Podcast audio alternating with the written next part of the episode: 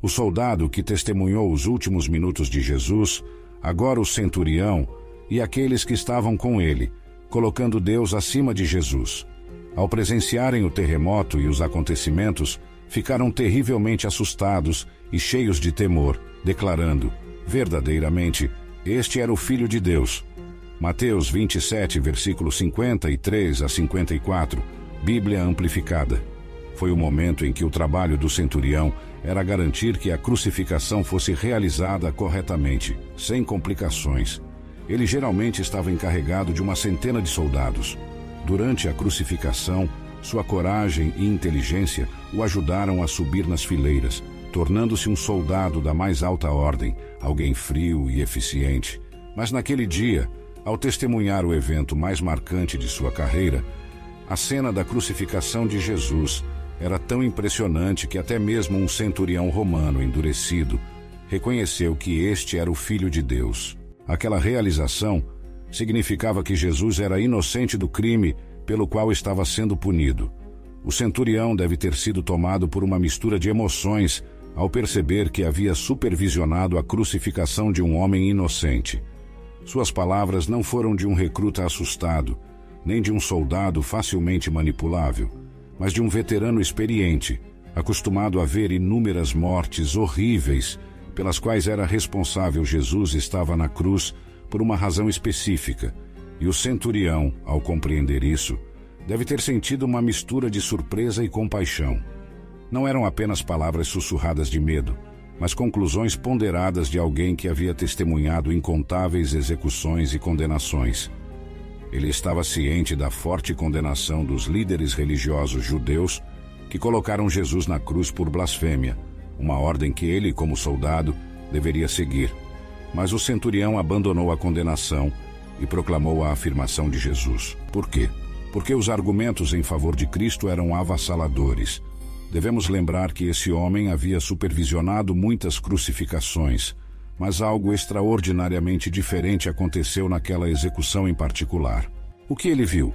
Cenas dos eventos do julgamento, da prisão e da crucificação de Jesus, combinadas em um relato convincente. A resposta de Jesus à injustiça imposta por seu próprio povo, através das prisões e julgamentos, tocou profundamente o coração do centurião. Naquela experiência única, ele presenciou a força e a compaixão de um homem que estava disposto a suportar tal sofrimento pelos outros.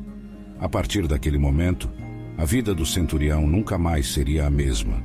O que teria sido tão impactante a ponto de fazê-lo questionar tudo o que acreditava? A Bíblia nos conta a história, mas o mistério por trás dessa mudança de coração permanece intrigante até hoje. Este homem certamente havia supervisionado muitas crucificações. O sumo sacerdote levantou-se e disse a Jesus: você não tem nada a responder. O que é que estes homens estão testemunhando contra você? Mas Jesus permaneceu em silêncio.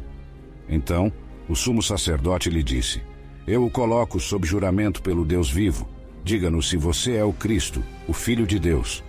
Jesus respondeu: Você mesmo disse.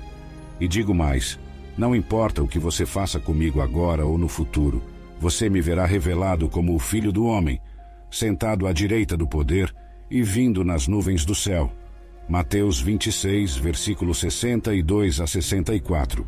Essa poderia ter sido a resposta de Jesus diante da tortura que sofreu pelas mãos do centurião e seus homens. Então, os soldados do governador levaram Jesus ao pretório e reuniram ao seu redor toda a corte romana. Despiram-no e colocaram um manto escarlate sobre ele, como um manto real. Então trançaram uma coroa de espinhos e a puseram em sua cabeça, e colocaram uma vara em sua mão direita, como um cetro. Ajoelhando-se diante dele, zombaram dele, dizendo: Salve, Rei dos Judeus! Cuspiram nele e tomaram a vara e golpeavam repetidamente sua cabeça. Depois de zombarem dele, tiraram-lhe o manto escarlate e o vestiram com suas próprias roupas e o levaram para crucificar. Mateus 27, versículo 27 a 31. O que teria sido a reação de Jesus a todo esse desprezo e violência? Pode-se pensar na dignidade com a qual Jesus respondeu ao linchamento que exigia seu sangue, como um cordeiro em silêncio diante do matadouro. As Escrituras não registram nenhuma resposta de Jesus aos clamores da multidão, mas o sumo sacerdote instigou o povo para que Pilatos libertasse Barrabás em seu lugar. E novamente Pilatos perguntou: Então, o que farei com aquele que vocês chamam de Rei dos Judeus? Eles gritaram: Crucifica-o. Mas Pilatos perguntou: Por quê? O que ele fez de mal? No entanto, eles gritaram ainda mais: Crucifica-o. Então Pilatos, querendo satisfazer a multidão, soltou Barrabás para eles. E depois de ter mandado açoitar Jesus, entregou-o aos soldados para ser crucificado. Marcos 15, versículo 11 a 15. Diante da rejeição do povo, Jesus preocupava-se com o perdão, não com sua própria libertação. E Jesus dizia: Pai, perdoa-lhes, pois eles não sabem o que fazem. Lucas 23, versículo 34. Mesmo diante daqueles que o rejeitaram e dos soldados que o crucificaram, inclusive o centurião, a resposta de Jesus foi de perdão. Seu coração transbordava de compaixão e misericórdia, mesmo na hora mais sombria e dolorosa. Essa atitude intrigante e desafiadora nos leva a refletir sobre o poder e a profundidade do perdão divino, pois eles não sabem o que estão fazendo e lançaram sortes, dividindo as roupas de Jesus entre si enquanto jogavam pelos seus pertences. A preocupação de Jesus era com o perdão deles, não com a sua própria fuga. Que declaração poderosa! Mateus 26, versículo 35 a 36. E quando o crucificaram, dividiram suas vestes, lançando sortes. Então, sentados, ficaram a guardar ali, vigiando para evitar qualquer tentativa de resgate. Mas, se tudo isso não o convencesse, ele viu algo mais. Ele viu a resposta da criação. Testemunhamos o terremoto e as rochas se dividindo. A própria natureza foi abalada pela morte do Filho de Deus. Corações humanos não responderam aos clamores agonizantes do Redentor moribundo, mas as rochas responderam. As rochas foram rachadas. Ele não morreu pelas rochas, mas as rochas mostraram-se mais sensíveis do que os corações dos homens pelos quais ele derramou seu sangue. Spurgeon disse isso. Havia uma densa escuridão sobre toda a terra, e a escritura foi cumprida. Amós 8, versículo 9, Bíblia amplificada. Naquele dia, diz o Senhor Deus: Farei com que o sol se ponha ao meio-dia, e escurecerei a terra em plena luz do dia. As pessoas que tantas vezes exigiram de Cristo um sinal dos céus, agora tinham um, mas um que significava o obscurecimento de seus olhos. Nesse ponto da tarde, seriam doze horas, e a escuridão continuaria até a nona hora, que seriam 15 horas. Essa escuridão sobrenatural ocorreu quando o sol estava brilhando mais intensamente, porque a lua estava cheia. Não poderia ter sido um eclipse, pois não é possível intervir entre a terra e o sol durante a lua cheia. A rápida intervenção de Deus, sem dúvida, trouxe essa escuridão. O conhecimento astronômico na época era rudimentar. Flagon também menciona um terremoto, o que alinha sua história de perto com o registro sagrado. A criatura não suportava a injustiça cometida contra seu Criador, e por isso o sol retirou seus raios para não contemplar os atos dos ímpios. A escuridão ocorrendo em um momento tão crítico pode significar várias coisas. Primeiro, a escuridão estava associada à antiguidade, ao luto. A escuridão também estava associada à morte de grandes homens Leitores, tanto gentios quanto judeus, poderiam entender a escuridão como um sinal cósmico. Isso acompanhou a morte de um rei. Além disso, a escuridão foi um sinal dos juízos de Deus. Os túmulos foram abertos e muitos corpos dos santos, o povo de Deus que havia adormecido na morte, foram ressuscitados e saíram dos túmulos após a sua ressurreição.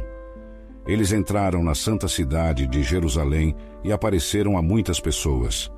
Mateus 27, versículos 52 a 53, Bíblia amplificada. Esses primeiros milagres realizados em conexão com a morte de Cristo foram típicos de maravilhas espirituais que continuarão até que ele volte. Corações endurecidos se rompem, sepulcros de pecado se abrem, aqueles que estavam mortos em transgressões e pecados são ressuscitados e saem dos túmulos para a santa cidade, a Nova Jerusalém. Spurgeon disse isso. Mas observe que foi somente após a ressurreição de Jesus que os ocupantes desses túmulos foram ressuscitados e foram para Jerusalém, onde apareceram a muitos. A Bíblia não diz se esses santos ressuscitados morreram novamente ou foram para o céu com o Senhor Jesus. Claramente, o centurião ficou chocado por testemunhar tal evento dramático durante as últimas horas de Cristo, especialmente porque ele nunca havia visto algo assim antes. Isso causou um impacto quase imensurável nele. O centurião e suas tropas ficaram muito assustados, apesar de terem aprendido a lidar com o medo. Agora, eles estavam experimentando um terror absoluto. Jesus não apenas causou um impacto em homens rudes e endurecidos como o centurião romano, mas também impactou mulheres, inclusive mulheres como Maria Madalena, era a mulher que antes estava possuída por demônios e que seguiu Jesus desde a Galileia. Havia também muitas outras mulheres ali, observando à distância, que tinham acompanhado Jesus desde a Galileia e o serviam, entre elas, Maria Madalena e Maria, mãe de Tiago e José, e a mãe dos filhos de Zebedeu, Tiago e João. Mateus 27, versículos 55 a 56.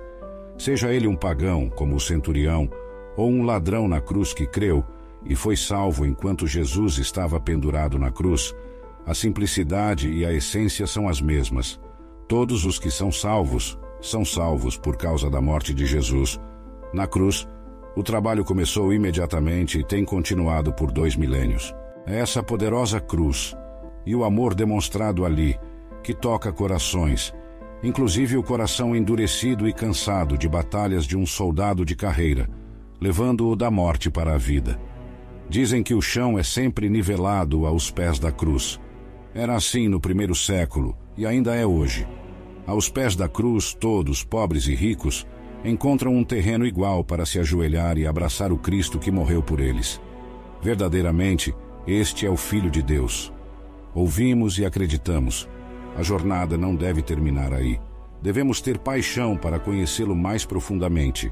Filipenses 3, versículo 10 para que eu o conheça, e a força da sua ressurreição e a comunhão de seus sofrimentos, conformando-me a ele na sua morte, que esse mesmo desejo arda em nossos corações, para que possamos conhecer honestamente aquele que nos amou e se entregou por nós. Não podemos deixar de nos perguntar como o contato com Jesus afetou a vida dos soldados. Eles se tornaram cristãos? O Pulpit Commentary relata a tradição de que o nome do centurião era Longino e que ele se tornou um devoto seguidor de Jesus, pregou o Evangelho e morreu como mártir. No entanto, isso é apenas uma tradição. Não sabemos se isso aconteceu. Mas sabemos que a verdade tem o poder de se apegar ao coração de alguém. A cruz de Jesus tem o poder de mudar o indivíduo. O centurião começou como um oficial romano, supervisionando uma crucificação mas terminou o dia reconhecendo que Jesus era o Filho de Deus. 1 Coríntios 1 versículo 18. Pois a mensagem da cruz é loucura para os que estão perecendo espiritualmente mortos, porque o rejeitam, mas para nós, que estamos sendo salvos pela graça de Deus, é a manifestação do poder de Deus.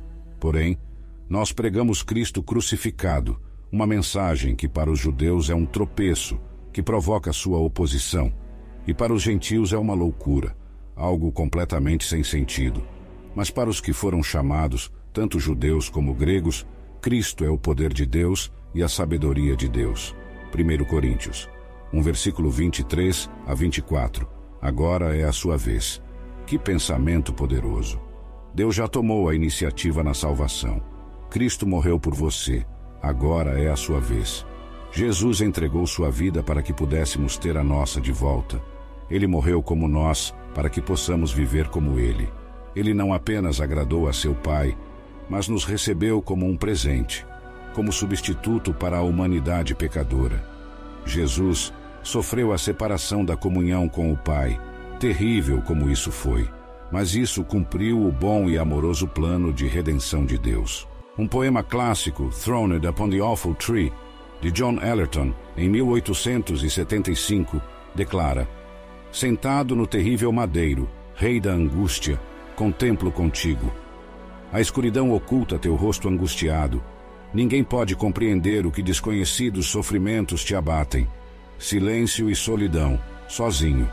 Em silêncio durante aquelas três temíveis horas, lutando com a pálida malícia, ficando sozinho com o pecado humano, escuridão ao redor de ti e dentro de ti, até que o momento designado chegue, até que o Cordeiro de Deus possa morrer espiritualmente mortos, pois o rejeitam. Mas para nós, que estamos sendo salvos pela graça de Deus, é a manifestação do poder de Deus. Porém, pregamos Cristo crucificado, uma mensagem que é para os judeus uma pedra de tropeço, que provoca sua oposição, e para os gentios é loucura, algo completamente sem sentido. Porém, para os que foram chamados, tanto judeus como gregos, Cristo é o poder de Deus e a sabedoria de Deus. 1 Coríntios 1, versículo 23 a 24.